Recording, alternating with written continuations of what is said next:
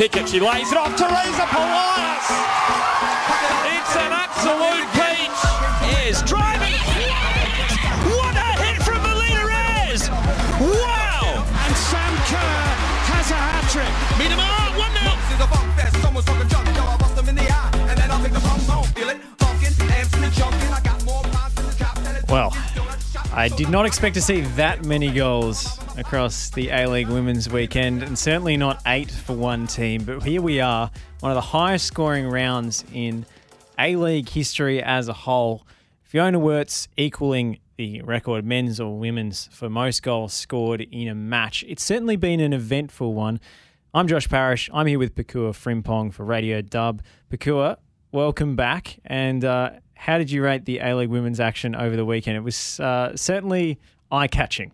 Good to be back. It's it's we feel like it's been a while. I can't remember exactly the last time we were on, but it was it's good to come back to talk about a round that had lots of goals. That's all we want as football fans. I would like some better defending and some better goalkeeping, but I'll take the, the good goals at least.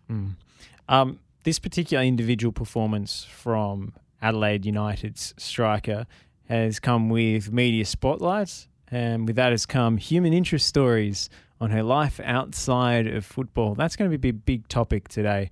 Uh, Sam Lewis penning a piece for the ABC uh, on just why a striker who can score five goals in an A League women's game is forced to work at the McDonald's drive through in her hours outside of football and what that says about the A League women's. Uh, but we'll start with the on pitch action, Pakua, and that 8 2 dem- demolition of Brisbane Roar. Was this simply Adelaide being irrepressible on the day, or are there some deep seated problems in Brisbane? I think it's got a lot to do with Adelaide being comprehensive and being really good on the day, but I think it also comes to a little issue that's been bubbling away for Brisbane throughout the season of them not being not being a good side when it really matters at times and getting lucky at moments and when going forward struggling and only really having one midfielder who's one of if not the best midfielder Australia's got you know, having a, having a heavy reliance on Katrina Gorry, and unfortunately, she didn't have a great game. So it it was as if Brisbane went down with her. So Adelaide deserved deserved win, and I always thought there wasn't a big gap between those two because I think you could you could have changed those two their positions on the ladder, but Adelaide clearly showed that Brisbane are a step away from them. For Brisbane this season, I mean, it's been a cruel one in some ways. They've conceded so many late equalisers or failed to make the most of chances to finish off games. To me, it looked like a team whose spirit was a little broken by all of the disappointments they've had this campaign.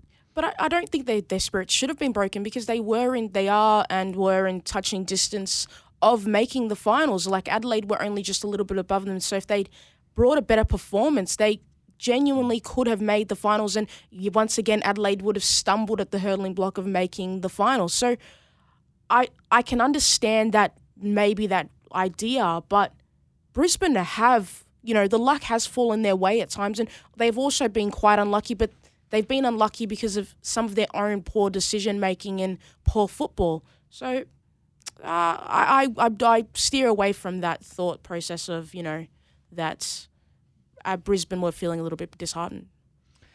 For Fiona Worts, uh, the English striker who's come halfway around the world, uh, is this the best individual performance that we've seen in the dub this season? Uh, Or was she just on the end of a lot of attacking moves? I think she was on the. I, don't know if she was. She's a clear number one because Hannah Wilkinson had that great game also with the five goals, and I've seen Katrina Gorry have like some really great games. Uh, Remy Siemsen and Cortnee Vine have also been amazing. So I don't know if it was the best individual performance. I think it was. I think the score line makes it look. It definitely takes it a step above because Adelaide was so clinical. But I, I, I would have to like. I'd have to think about it if it was the clear number one. But there have certainly been some great performances by other players throughout the season. So she's. Uh, sorry, I just lost my train of thought there for a second. Okay. Uh, Fiona Worts working at McDonald's was a subject of something of a, I guess, light-hearted Seven or uh, Adelaide news outlet doesn't matter what it was human interest story over the weekend that it's back to the daily grind for her after the highs of her uh, her achievements on the field. Uh, but I think it does cast a light on what female athletes have to go through in this country to actually make ends meet and pursue their dreams at the highest level of the sport. Uh, I think with the equal pay agreements that we had a little while back, that of course on a on a pro rata basis with this really shortened season, um, you know there was a lot of premature celebration, perhaps in the Australian football community of what we're doing for uh, you know equal pay and equal rights essentially in in the A League women's compared to the men's.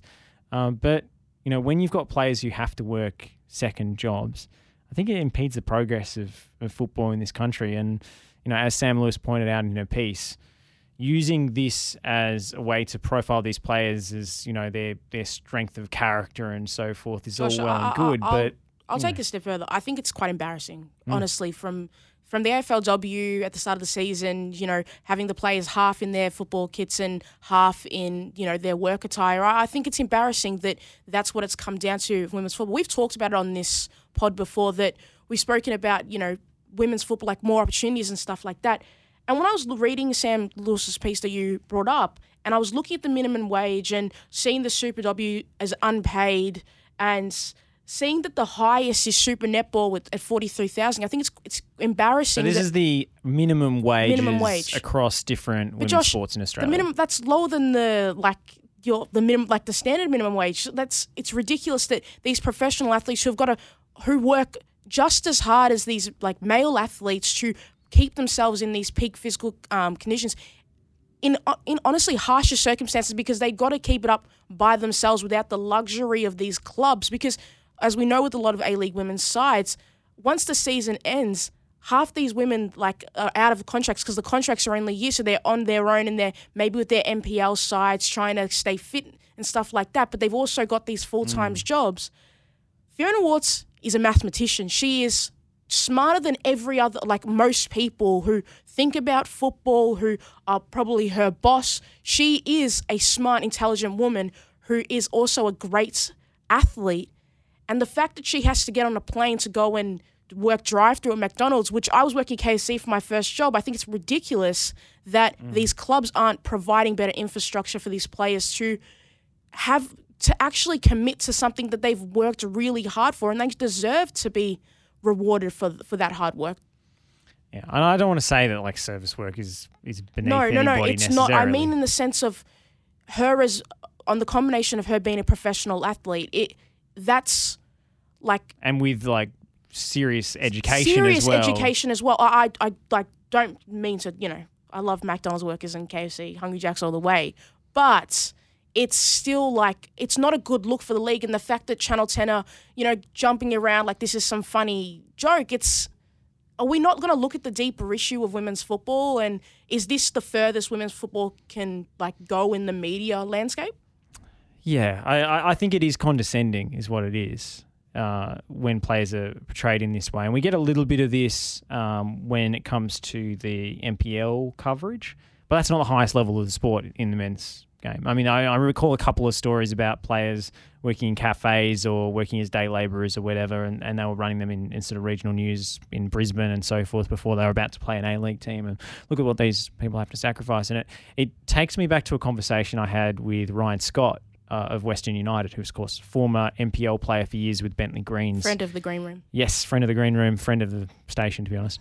and he's saying that playing in the A League men's is easier than playing in NPL Victoria. And I asked him what he meant by that, because obviously the standard's the opposite. Um, but he said, you know, getting up, working as a brickie from six in the morning, you know, completely physically exhausted, getting off work, going essentially straight to the stadium and getting changed to play a game, you know, for an 8:30 kickoff on a Friday night and you're falling asleep in the second half. You know, that's that's really tough. That's a luxury. That's a luxury for Ryan Scott and male like these male players mm. getting the chance at A League that the A League gets to be easier when these A League women's players there is what's the difference between the NPL and the A League women's if they're essentially doing the same thing relatively like sure that's more prestigious and you have the opportunity to play for Matildas and potentially go overseas but that that, that difference of having to work a day a second job that's a It's luxury. It's, a luxury. Con- cognitive dissonance is what it is. When I hear people decry the plans for a non-professional national second division as NPL on planes, I'm thinking, what is the A League Women's if not NPL on planes? Essentially, it's all the same players. It's just the the pick of the bunch from NPLW across the country, combined with a few returning Matildas here and there. Now, a few international players that you wouldn't otherwise see, I suppose, uh, and essentially, you know, a lot of clubs are paying the absolute minimum to their players. A lot of clubs who we were told would invest in Australian football if they were given the reins to run their own league are spending less than they were before the separation. because they're able to get away Australia. with it. There is no accountability. We've sh- we've shown that football like football Australia they, they aren't holding these clubs accountable to advance the game. That's what football Australia's job is to advance the game. And if you're not growing it for the like like the women's side of it, and you're not you know sometimes you're stumbling in the men's side of it. What are Football Australia hmm. actually doing if they're not the national teams aren't doing well, the A League isn't is shaky, and we don't have a national second division? They're just constantly failing at their job. Well, I mean, you've, saying, you've put it well, to be honest. Like, I, it does disappoint me that these club owners have not followed through on their promises.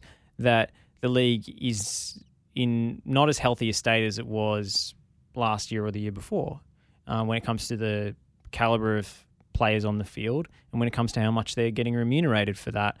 And I think we're seeing a growing gap between the haves and the have-nots in the A League Women's, and that's not to say the clubs don't necessarily have the resources to put into the women's teams; they choose not to. And you don't see this kind of disparity in the A League men's very often. You don't usually see 8 2, 5 0, 4 0 results in the men's side of things.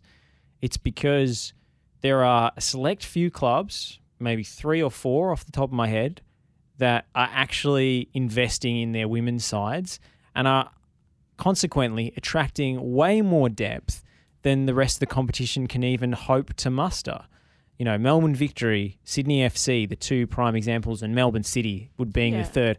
And there are some sides that are well coached and they're able to get more out of meager resources, like, for, for example, Adelaide United and Perth Glory, I think, uh, fit that bill. say that Brisbane, even though they lost eight two on the weekend, Brisbane have shown that they do they do like you know picking players from the like NPL Queensland, and and they have shown to care about you know bringing players in from local talent. So Mm. they're like But those players come cheap most Yeah. of the time, so they're they're not really competing for the signature of a lot of the season pros in the competition and the brightest prospects. Hon- Honestly, I, I think in some ways they've overachieved this season. They're- we might be seeing the real Brisbane now when it comes down to it, where they're, they're actually outmatched for the rest of the competition. I think the same goes for Canberra United. The same goes for Wellington with a team of essentially 16, 17, and 18 year olds in their first campaign.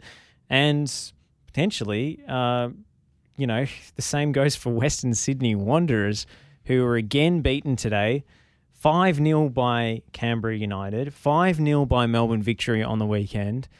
Western Sydney, after start of the season where they couldn't score a goal, but they had a solid back line, since that injury to Clare Hunt, I mean, this season has completely fallen off a cliff. And you know, maybe it's it's time that there was greater scrutiny placed on these clubs, not for the players themselves, not necessarily for the performances on the pitch and the coaching, but for how much money is actually getting poured into the salary cap for half the league who don't seem to care about the competition. Western Sydney, for me, uh, I, I, they are te- like I, they're not fun to watch. They are one of the most worst teams to watch in the league, and it's not. I'm not saying the players don't try, but they have such a reliance of of being not getting goals past them. And these last few games and the game with Melbourne Victory and today with Canberra, who got their first win and luckily, you know, are going out of the season with a win and not, a, you know, not getting an unwarranted, uh, you know, uh, what's the word I'm looking for, Josh? Uh, finishing the season with uh, with no wins. Nobody wants that. Um, Yeah, you don't want that record, You don't that want that unwanted record. record.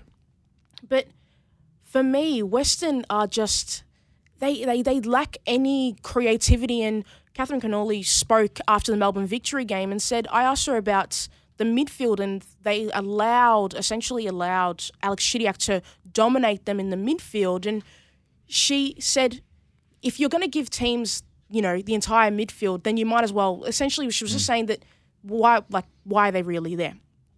But this team, they clearly had, they're not learning. Like, as, and that's the, also another issue with the league. It's only 14 games that they can't sh- learn and fix any of their errors, and it only seems to nosedive the closer you get to the end of the season. This is why I, when it comes down to it, when I really think about it, object to the rebrand of the competition. Stay with me here. I, I'm no, I'm, I'm with you, Josh. I Okay. said it when it started. Well, uh, and it's not just because we play a cash register sound effect every time I mistakenly call it the W League. It's also because I felt that it was an undeserved victory lap for the APL to take. When you've got a competition that doesn't have a full home and away season, it's way too short to for players to play in that league only and have to jet off to other countries to play the rest of the season or play in NPL in the off season to basically get a full year of football in. Uh, that is comprised of clubs that are largely paying an incredibly paltry minimum wage to all their players. At least half the league are basically doing that. How can you then say the two competitions are the same and we should call them the same thing? Um, I was I was told by a lot of people that A League sounds it's like the top league and the W League is like this, you know, No, but it- ugly stepchild, this offshoot.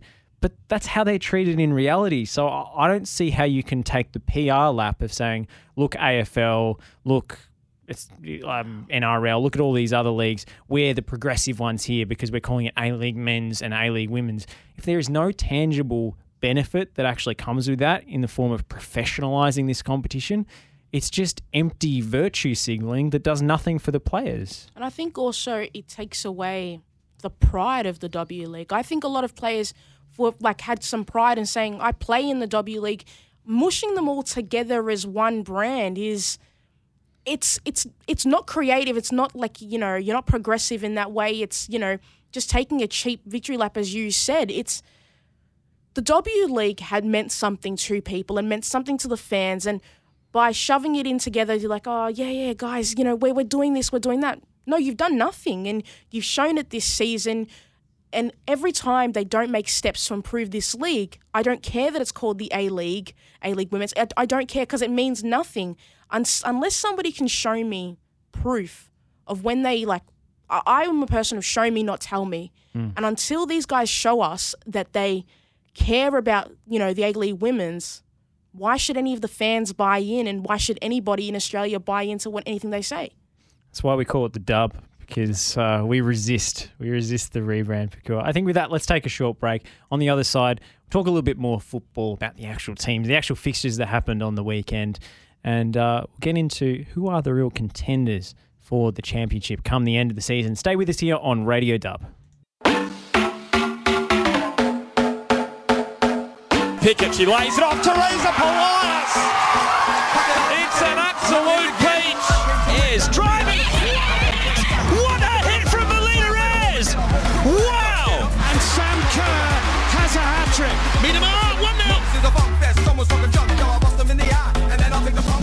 Radio Dub here on FNR Football Nation Radio. Josh Parrish here with Bakua Frimpong. Let's start with Melbourne victory five, Western Sydney Wanderers nil. We've talked a little bit about Western Sydney's recent struggles and uh, their failure to keep the uh, the dam closed after Clare Hunt went down with a long term injury. Uh, this performance from Melbourne victory does it signal a shift at all in their season, Pakua, or is it more to do with the opposition they were facing? I think it's got a lot to do. I think it's got a lot to do with the opposition they faced. Uh, Victory were good. They were great, even. Um, but Western Sydney are 11 people behind the ball. And once those first two goals went in, it was One they- way traffic. It was one way traffic, and it wasn't like I can never once once one goal goes in, I'm like, oh, maybe Western. No, it was done once those two goals went in. There was no there was no real hope because Western. I think they the players think about the fact they haven't scored a lot of goals this season. So once those two goals go in, it's really hard to stay positive and try and be like, oh yeah, we're going to turn it. This is going to be the moment our season turns around. And victory just it was all one way traffic, and they were clinical and very good in that performance. They were indeed. Uh, they punished Western Sydney mercilessly on numerous occasions. Kyra Cooney Cross for me had her best game of the season, and she was largely playing out on the flank. And this is something that we've discussed before. What is her best position? We're not sure. Does she play, or she plays six for the Matildas? We know that's kind of a fish out of water role sometimes. Is she a 10? Uh, or is she a player who gets the ball out wide and takes on defenders with her dribbling ability and her trickery and her pace? And honestly, for me, that's the role that, that's the I guess, glove like fit that we were looking for all season.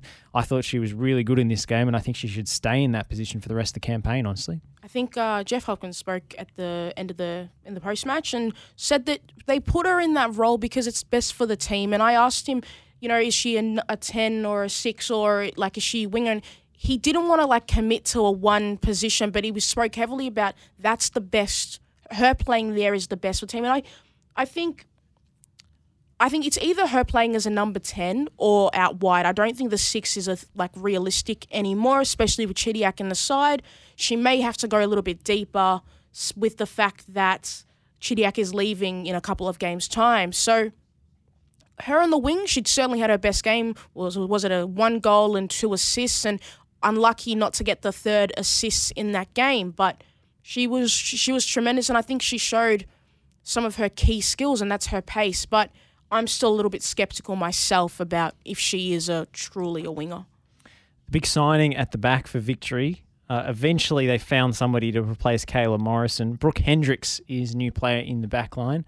Uh, what have you made of her? She wasn't especially tested in this game, but she did score on her debut. Uh, she filling the void. Uh, you know, Kayla Morrison's shoes are pretty, you know, pretty big to fill. She's a tremendous player, and it's unlucky that we lost her in the first game of the season with that uh, ACL injury. But Brooke Hendrix, she didn't really have much to do, especially Western Sydney aren't really a team to test, you know, your defensive uh, stability. But from what I did see of her and what we've seen of her in these last, in these first, I believe, three games she's played so far, I think she's played, she's filled a decent spot, and I think they just needed some level of stability and assurance in the back line to not have to play Amy Jackson, you know, in the back line and just allow some little bit more consistency going forward. Yeah, I I thought Amy Jackson was the best of a few bad options in terms of a replacement. They didn't really have a proper backup centre half in the squad. Um, you know, if you ask Tony Gustavsson, uh, he might have told you that Courtney Nevin's the perfect person to put there, but Jeff Hopkins doesn't agree. Yeah. Continues to play at left back, and I thought actually had a pretty good game in this one. She got on the score sheet as well. Thing is, as well, though, with uh, Claudia Bunge heading off with New Zealand uh, Good duties, Amy Jackson probably will have to go, you know, back. And Jeff spoke about they have some options, but I think Amy Jackson is probably the most realistic because she The least worst the- option. Yeah, the least worst option because she's played there this season, and even though they they haven't been great, they have they're still what third in the league at the moment behind Melbourne City and Sydney. Uh, so I think it's you know as when once Claudia Bunge comes back, I think they're okay. They're going to be okay. A couple of games in hand as well on the teams above them. Uh, they are on 21 points in fourth place, just behind Adelaide United on goal difference. That 8 2 helps for Adelaide, certainly. Uh, but they've got two games in hand on the Reds. Uh, having played 10 games, Melbourne City in second with 24 points. Also, having played 10 games, Sydney FC top of the tree with 28 points. Isn't it crazy to think that Western Sydney Wanderers are the only team to take points off Sydney FC this season? I think it's quite it's, it's quite strange, and I think that maybe Western Sydney tanked all their energy into that one game. They still didn't even get away with the win for that. They still got only got a draw. But I think it's quite weird that Sydney, you know, didn't get a uh, you know didn't get a win in that game. But I think if I remember correctly, Remy Siemsen may have not played that game. No, I don't think she yeah, she didn't play that game, so they were weakened essentially. But West, but Sydney are s- substantial. There's a gigantic gap. You'd That was the game that Mackenzie Hawkesby Yeah. had about a million chances, to score as well and just didn't go in. And the next game, Mackenzie Hawkesby clearly, you know, spoke to her boots and said, "We're not leaving this without a goal." and then she, you know, I think what scored like two. or- two or She's got a hat goals. trick, I She got- think. yeah, she got a hat trick. So not too long after, Yeah. so she uh, she made it right. Uh, Sydney FC getting the 1 0 win against Newcastle Jets.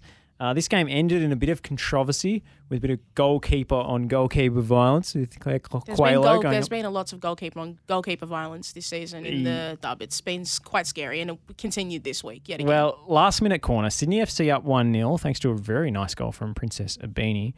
The corner comes in, and it is the Jets goalkeeper who's up for the corner who fouls Jada Whyman, or so the referees determined well after the fact. As loose ball dropped to Kar- uh, Taryn King, she put it away, and then it ended up being the lino's job to go over to the referee and disallow it deep into stoppage time. So, still, Sydney FC on that winning streak, and they're still on pace for an undefeated season. See, I didn't have the multi screen up going, so I was watching TNC, but I wasn't watching the game because I didn't have it sorted on my TV. I didn't really figure That's out. funny because some of our panels Yes, from TNC were, watching, the game. so Taya, I saw Taya's instant reaction to it, and I saw Joey's reaction, and I understand why everybody like why they think maybe that it was a like it wasn't a foul. But me looking back on it now, I think it is a foul. I, I think that Brisbane the Brisbane keeper, I- I've forgotten her name. It eludes me at this moment. The but- Jets keeper, sorry. Jets keeper. Thank you. I've clicked on the wrong game on my laptop and it's like throwing me off. Um, but she looked real unsure of where she was supposed to be. So when she did get up to Jada Whyman, I think she did nu- does nudge her out of the way before the ball has even like got an opportunity for it to be in play. This like, is a really good point that you raised off air.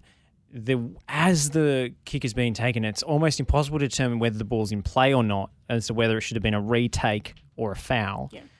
But the infringement from the goalkeeper actually comes in the first instance and not when they're actually going up for the ball together. She sort of jumps on Jada Whyman, puts her off balance, and then she's actually gone too early. Then the ball comes in, and then she jumps up, I think, fair and square. Um, but the damage is already done. So in the end, probably Like, justice i- i- prevails. And that's and I think that that's what the referee is saying that it was in the build up of the play that you know the, Determined the that goal, yeah. the goal. So I think they made the right decision. It was quite controversial and apparently VAR does exist in the dub. I didn't realize and it takes just as long of time as in the you know when it is actually in play. I think Jets had like chances and they should have scored. Even before that, they hit. So I can't remember exactly who, but hit the post, and it, I was like, "How have they not scored?" And they there was a was like it a, Marcus who hit the post? I believe so, and there was even She's a, unreal. yeah I think another club might poach her in the off season if she wants to come back to the Australia. haves and the again. have-nots, Josh. Yeah, and, exactly. know, and Newcastle are one of the have-nots. Exactly. Um, and there was even a potential penalty shout. Um, I'm telling you, names today have been really difficult for me, but I can see the images in my head as clear as Yep. day, as if I'm. In What was the kind of the, No, the, but the it was true. Like you know, two place like sliding in, and it almost looked at it as if like foot high, like low foot, and you know, t- slide taking them out of the way.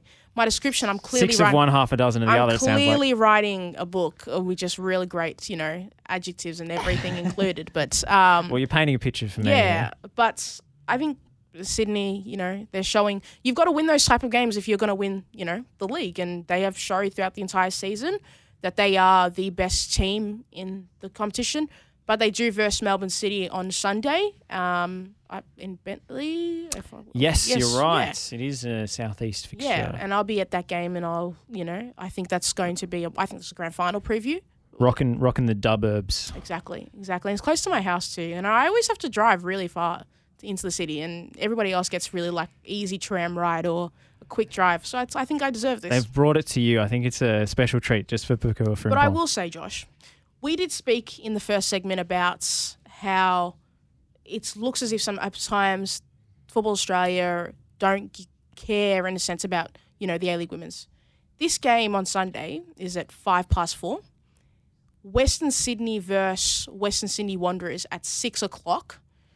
Josh, how can they be in the same state? How can people go or like you know reporters go to both games? You have to make the decision. And as the A League men's is the prized possession of Australian football, who's going to be at this uh, dub game on Sunday? Yeah, it's uh, the scheduling has been one for uh, a bit of a head scratcher. I think this is the game to go to. This is the top two playing each other. I don't think anyone. Well, do you not remember that Mark Rudan is back to face his old side, Josh? Is that not a storyline that's uh, you know, I'll be most certainly will be at the the game that I think is more crucial to, you know, who wins the league. But I think yet again, Don't know who was looking at the two schedules going, this was a great idea and they're in the same state. If they're in a different state, maybe, you know, I'd understand. But I understand it's a Sunday as well. But, you know, you couldn't push it back a little an hour That's seven?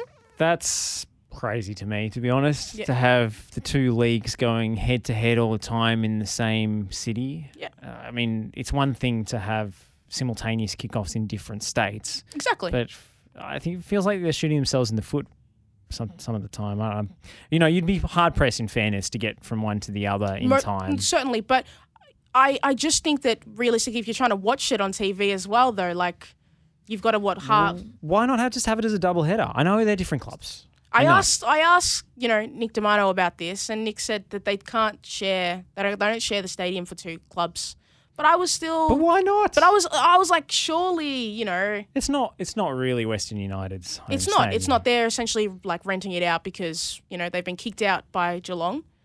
Um, yep. Well, And until South Melbourne. and South Melbourne, and they're, you know they are the they are Oliver yeah, Twist. That, that that's silly to me. I, I think they should be just making this a double header. Who cares if it's two different clubs? It's a shared stadium, AAMI Park. It's a. It's not owned by anybody, any of the one particular club. It's a, it's when you walk outside of AAMI asset. Park and they show the banners of every club, there's like 10 clubs on that plaque. I'm like, whose home ground is this again? Sorry? Yeah, so it doesn't matter. I think common sense should have prevailed on that one. But uh, you're right. I think they'll probably get a lower attendance as a result for, for both games, unfortunately. Uh, let's talk about Melbourne City 4, Perth Glory nil. This result hasn't uh, deterred Perth at all from extending Alex Parkes' contract for another season, which I think is The right decision. the the correct call, but uh, Melbourne City did take them to the cleaners on the weekend. Two goals for Holly McNamara, one for Hannah Wilkinson, and one for Rhianna Pollicina. So all three of the front three getting in on the act. Uh, Rado Vidosic's plan seems to be coming off to perfection with this lineup. It just the goals keep on flowing for that attacking trio. That front three, it's been tremendous all season. Mm. They have, you know, at times it was a bit, you know, wasn't sure, but they have been, besides Sydney's front three, been the most consistent throughout the season, and they have got better every step of the way. Holly McNamara, we know how amazing she is, and she she's had a breakout season. Hannah Wilkinson is leading the uh, goals the goal tally at the moment, and Rhianna Pollicina has done the, a lot of the hard work as well, and she's had a tremendous season. If you look, even if you look to the stats and past the stats, she's been such a hardworking uh, player, especially when Holly McNamara wasn't there uh, with the Matildas. Yeah, and I mean, I honestly think it is the best front three in the league. Do you? Yeah, I, I think I got to disagree with you on that. I mean, there's Vine, Siemsen, and Ibini for Sydney. I just haven't seen Princess Ibini cons- so like, you're on a consistent essentially basis. essentially you're comparing Princess Ibini and Rhianna Pollicina because that's would be Yeah. the like yeah, okay. that's like okay. like like if you're looking at quality, that's who you would. and you know. I just think Pollicina's been more decisive this season. I do, I do think that Princess Ibini at times we've we've spoken about this like the like early on in the radio dub. We spoke about how we need Princess Ibini to you know step up her game at times. It's a weird time for me to maybe making this argument after she no, scored no, the no, winner no, on the and it was a great goal. But I think that it's another thing about strikers like. Just because a striker scores goal doesn't mean they've been perfect and you can't critique them. Because I don't think being a striker is purely, you know, about scoring goals. Hannah Wilkinson could have ten goals, and if she had been poor, and that she, you know, she just scored them. I mean, she scored f- four or five in Yeah, one she's game. got five in one game, but she has been great. You know, she's been a real um, like centerpiece for Melbourne City. and She's brought them a lot of confidence, and I think she's done. I'm not critiquing Hannah. and she Wilkinson. wins I a don't- lot of flick-ons and knockdowns yeah, exactly. for her fellow uh, Exactly. strikers and so forth. But Rhianna Pollicina's been great. I, I just think that Sydney has shown it for longer, maybe because they obviously have been together. I just think lo- they've got a better midfield than than City. I think that's the difference between the two teams for me. I just think that for when I look at Sydney, I see them creating for themselves more, the front three. Mm. And Holly McNamara is great and she can create, but she's still got a lot of things to learn. And Pollicina's, Pollicina's great, but when I look at Remy Siemsen and Cortnee Vine, I, I, and like Princess Ibini, I think they can create for themselves and do a little bit more. To I mean, a little City bit more. often hit in transition. That's usually Yeah. where they feast on goals. But I think that's the system more than the front three per se. I, I think it's because it's pretty rigid shape. This three-four-three. Everyone kind of stays in their positions, and it's all about But structure. that's what I want, Josh. I want people to know their positions Yeah, and stay in it. Yeah, that's true. But Some of these other A League women's teams could learn a thing or two. sometimes they struggle to break teams down because the ball's just being moved from side to side in those big U Yeah. shapes. But as soon as they get uh, a counter attacking opportunity and those front three have a bit of space to operate in, they are absolutely lethal. Is and that's what I'm looking forward to to see how Sydney deals with it on the weekend. Is it because Holly McNamara is Lightning McQueen and she's just racing to the finish every time? that helps, but also Pollicina is one of the most accurate passers and Definitely. strikers of a ball in the league. And Wilkinson just monsters defenders Oh, every yeah. time. Like she's I, it's it's scary how tall she is and how short everybody else is. I'm like, I'm five foot two, and I'm looking at her, I'm going, how? I wanna see you how's this one-on-one legal? interview How's with- this legal for her to be that tall in this competition? Like, surely we need to. Everyone needs to be wearing stilts or something, you know? It's like the shack attack or Exactly. something. Like it's, it's unfair. I mean, it's not just her physical stature as well. It's also like how coordinated she is for her size and her finishing ability is, is really impressive. Um, but for Sydney, I still th- make them favourites coming into this game, especially considering the previous Yeah. fixture between the two clubs. Um, but also just because I, I think they've got more in terms of their build-up play than City do. They rotate a little bit more in midfield. Um, I, I think they can deal with the pressing of Melbourne City, which is such a key part of their game plan, and I think they will win. Yeah, uh, I think that it's going to be a big test, particularly for um, Melbourne City's defense, which I think has been really like, like decently good. Emma has had a great season, and I think we haven't spoken enough about how well she's played this season. Uh, but for me, Sydney are still comfortably my favourites. I've no one has shown me that they can beat them, and particularly with Melbourne Victory. You know, Melbourne Victory, right, like corrected the ship a little bit uh, in the last few games but they will lose uh, Alex Chidiac, so they'll essentially go back to a form of themselves that was quite shaky. And I know Jeff Hopkins doesn't like me using the word shaky to describe Melbourne victory, but shaky is the word I would use for their season, some of the part of their season.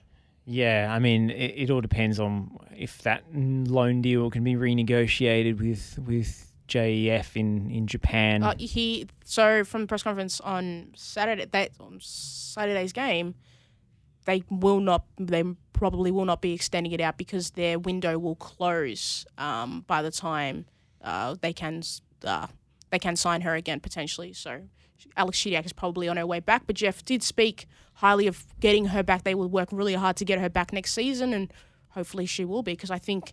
For Alex Chidiac and for the Matildas, she needs to be playing consistent football in the right position. Um, not on the bench No. or out of the squad or at left wing back like she has been in Japan. You It's a disgrace. I'd- and she's shown that comfortably. I want to see what she does for the next few games, but I think she could arguably make a great case to be in the team of the season for the A League Women's. Yeah, and I just think that she provides something different to other midfielders in the competition and other Australian midfielders that we have. And I, obviously, I'm I'm a bit biased. I produce a podcast, but uh, she does offer for the ball in tight areas, and Yeah. she covers a lot of ground as well. Like she's not some like luxury creative player. She also defends pretty aggressively. Is that a number six you're down. describing, Josh, that Australia, the Matildas lack? I think she could play there. Register Chidiac. Who are we? Who do we know? What do we know, Josh? Come on. Well, no, we're uh, we're not We're minnows. uh, the We just speak our opinion. Exactly. people managers. we don't know anything about performance mode, Pakua. We don't. We certainly don't. I think before we get into more Tony Gustavsson slander, we should take a break here on Radio Dub on FNR Football Nation Radio. More coming up on the other side. Pickett, she lays it off. Teresa Polias. It's an absolute peach. Is driving.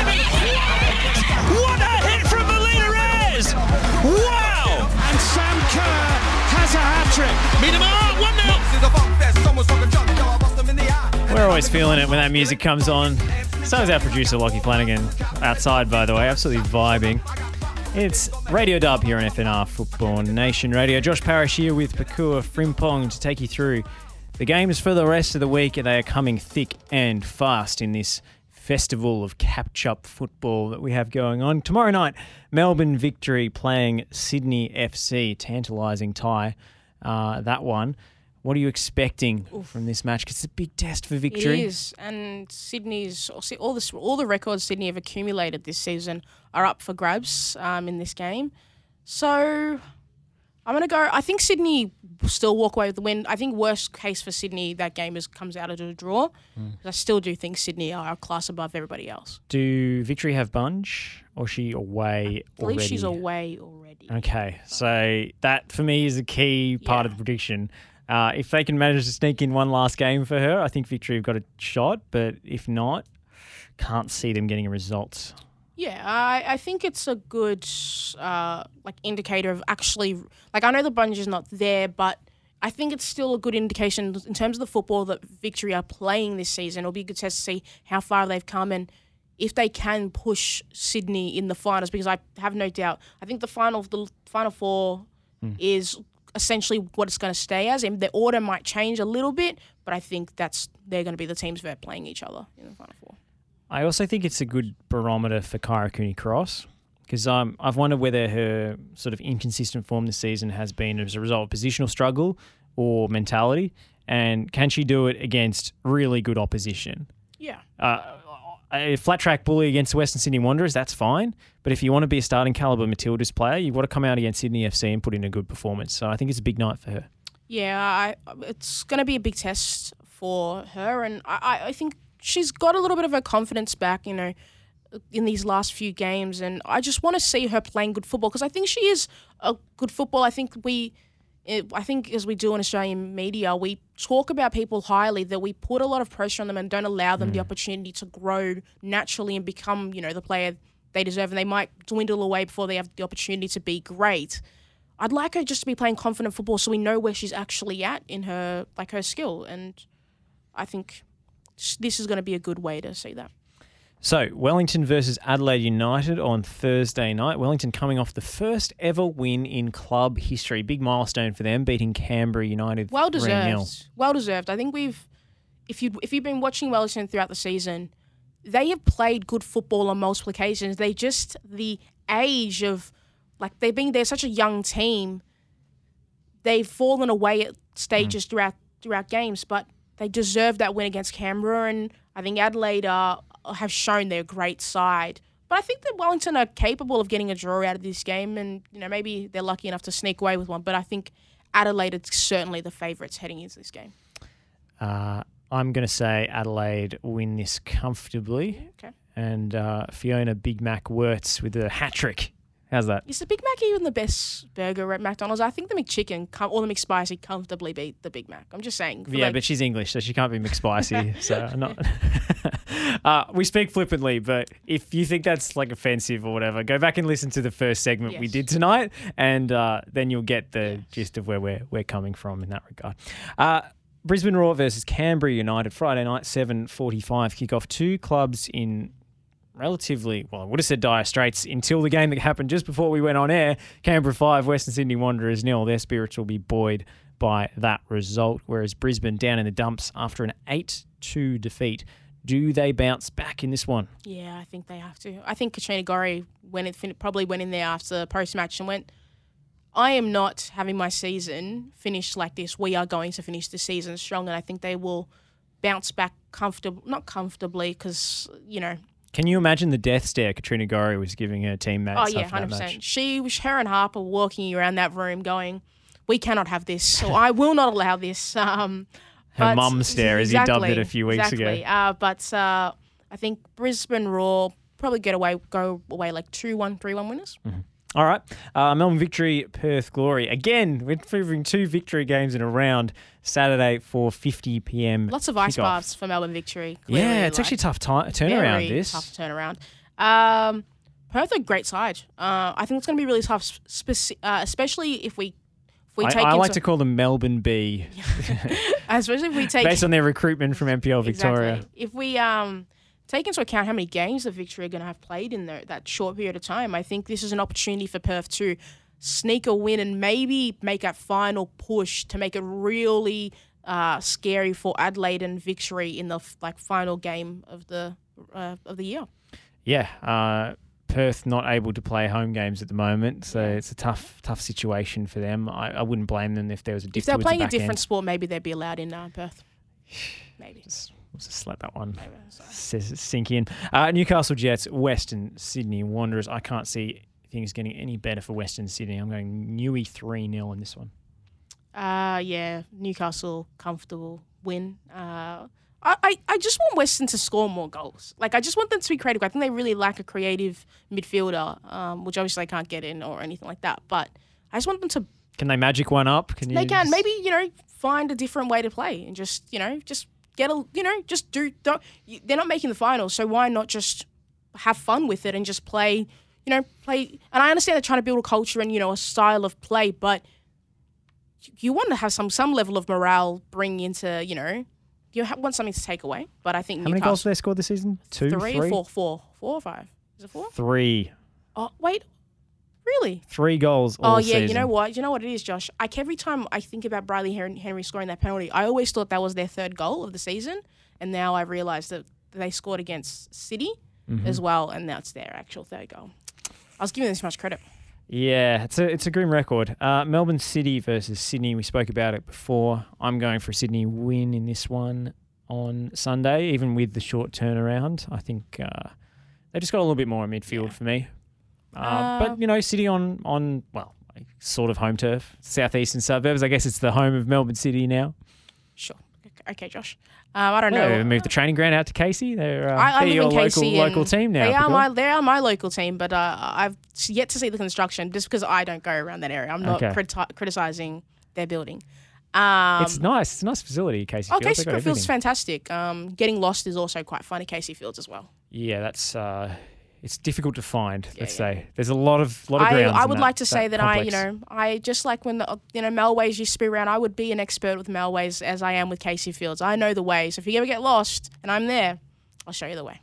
And the warm up game for our next show, Tuesday the 22nd, Canberra United versus Melbourne Victory. I think this should be eh, three games in space of a week. is going to be tough for Victory, but this game should be a comfortable one based on recent form. Yeah, and Canberra's, you know, their home wasn't is not a fortress uh, as we've seen throughout this season. Uh, victory for me probably should get a win with this, even with the tight turnaround. I think they Jeff is a fantastic manager and they've played great football, and they probably will again when they verse Canberra. Well, uh, unless you know they pick up a whole lot of injuries. Yeah, exactly. God forbid. And again, the previous I two can't. games, I can't deal with any more injuries this season. I can't do it. it's going to be an absolute slog for those A League women's players going back to their day jobs and then back to another game and then back to a day job, back to another game. It's uh, it's going to be tough for them, but we know they've got the the strength of character for Kua. Wearing I think it's, uh, but also uh, it goes a massive like should applauds to the uh, the employers of those you know of these athletes because they are allowing them to be really flexible, even though they sh- you know they shouldn't be put in that situation. I think it's a tremendous effort from those uh, organizations that they are supporting their players to allow them to live out their dreams and you know be inspirations to other people. Yeah, um, and it's sometimes an issue with recruitment, um, getting time off work to be able to play in these all these midweek games and such. Such, Uh, it's a difficult situation for the entire league with so many fixtures to make up in a short space of time. But we're going to enjoy having lots of football to watch Yeah. at the very least. Pakua Frimpong, thank you. I'll you so figure out the multi-screen as well, and I'll be able to have them all up. yeah, you time. just be mainlining Yeah. football from all angles. Exactly. I'll be like, you know, I'll be buried in football. I'll be like, ah, this is 4 0, 3 0. I'm ready. I'm excited for the weekend. I'm glad to hear it. Pakua Frimpong and Josh Parrish signing off for the evening. If you missed any of today's show, you can catch it on our podcast platforms. But until next week, it's goodbye for now. Pickett, she lays it off. Teresa Polias! It's an absolute peach! Is driving! What a hit from Melina Ayres! Wow! And Sam Kerr has a hat trick. Meet him up, 1 0.